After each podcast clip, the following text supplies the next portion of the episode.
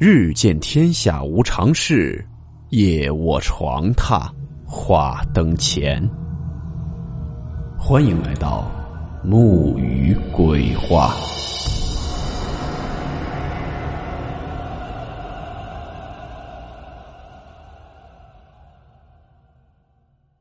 大家好，我是木鱼。今天的故事来自网友袁瑞投稿分享。故事名称：回家。温馨提示：本故事含有未经证实的内容和边缘化知识，部分内容超出普遍认知。如感到太过冲击自己的主观认知，请大家当做故事，理性收听。这件事是我一位阿姨讲给我听的。韩姨是马姨的弟妹。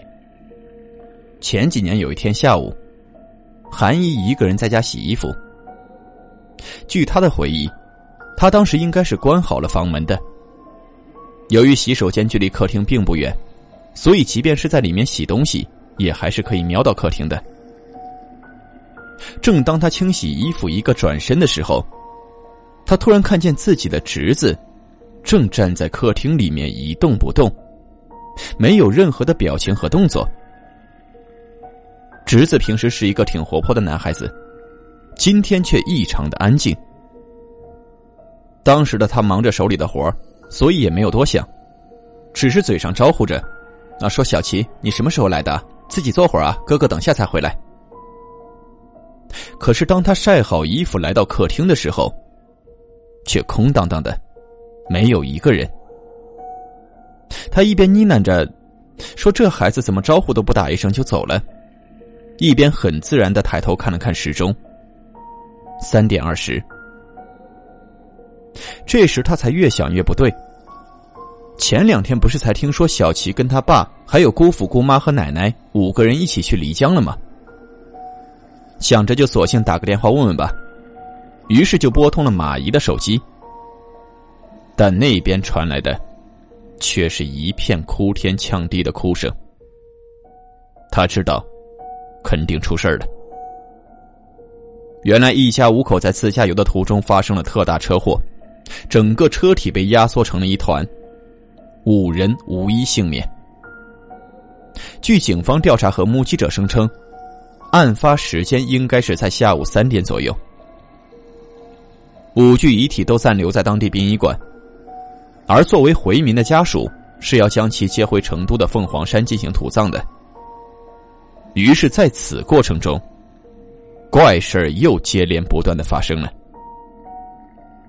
刘哥是这家的女婿之一，他的工作就是负责异地遗体的运送，所以这个任务自然就交给了他。刘哥告诉我们，回来的途中已是深夜，开了一天的车。又运送的是自己的亲人，所以真的感到身心俱疲。旁边的同事小吴呢，也是一脸倦容。为了安全起见，俩人就决定把车停在公路的一旁小睡一下。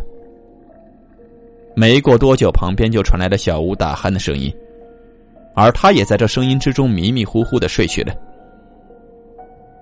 可刚睡不久。他就似梦非梦的看见车前面五米左右的地方，站着一个人。那个人正指着前方，好像在催他快走。他看那个人的形象，那不就是车后面躺着的姑父吗？这时他一个机灵，忽然一定神，前面却什么也没有了。据刘哥回忆，当时由于非常安静。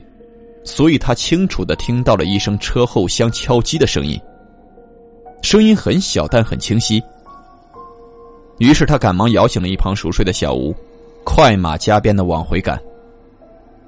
用刘哥的话说，可能他们是真的想回家了。葬礼那天，一家人都泣不成声。完毕之后已经是晚上八点左右，我们一行人呢扶着马姨回家。刚到楼下，马姨那一两岁的侄子就指着窗户在那儿惊呼，说：“舅舅，哥哥。”当时所有的人都愣住了。小孩子是不会说谎的，那神情也不像是说谎。事情也过去了这么多年了。马姨后来告诉我们，当小七和他爸还有姑父姑妈奶奶出门的那一天，他也不知道为什么，就是特别想哭，根本忍不住的那种。那种情绪没来由，莫名其妙。于是呢，就一个人在家嚎啕大哭起来。之后的几天，在睡觉的时候又总是听见声嘶力竭的猫叫声。起初呢，他也没多想。有一天，他出门买菜，刚打开门就看见住在楼上的刘婆婆一边摇头一边叹息的往下走。马伊礼节性的就关心了两句之后，那刘婆婆却语出惊人，说了一句：“也不知道哪家要碰上什么血光之劫了，这楼顶上的猫都哭了好几天了。”马姨说：“事情发生之后不久。”有一天，她突然想起了这个细节，于是就打算上顶楼去一探究竟。结果在顶楼的拐角处，发现了一具已经发臭的黑猫尸体。更让人毛骨悚然的是，那猫尸的眼睛不仅没有闭上，而且还死死的盯着他们家的阳台。他这时回想起来，才意识到，好像就是从那天他们出事后。也就再没有听到过那猫叫声了。这里再说一个小插曲。记得是高三那年，我在卧室同女朋友和弟弟谈论这件事情的种种离奇经过。当时呢，只有我们三个在家，而我又总是有关上卧室门的习惯。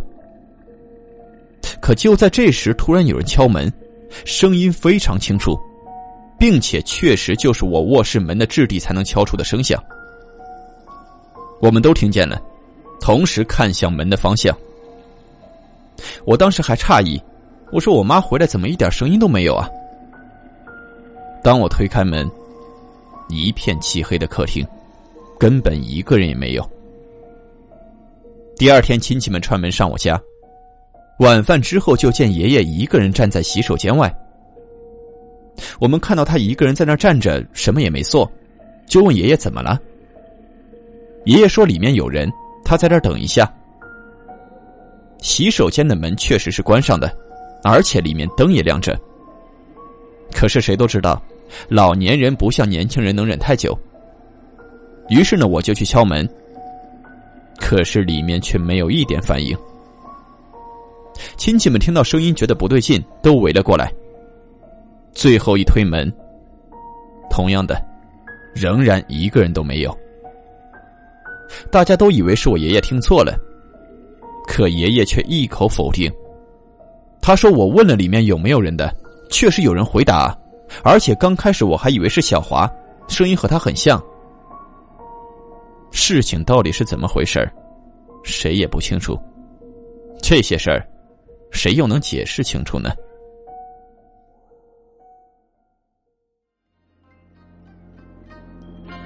好了。我们今天的故事到此结束，祝你好梦，我们明晚见。